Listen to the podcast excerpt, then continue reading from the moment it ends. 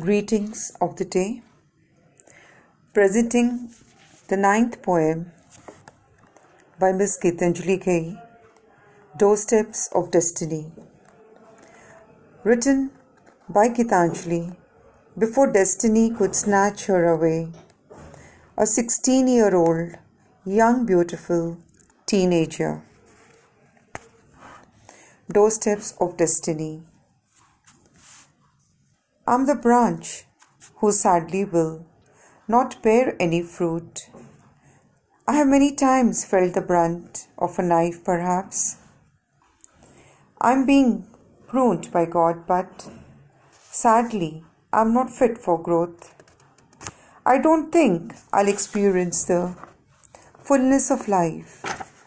I, however, was budding gracefully until I was struck slyly by unkind and cruel reality of life called death. I discovered I was all bruised and torn. My youthful body lay in dust, never to rise again. I feel wind blown. I experience my dreams drowning.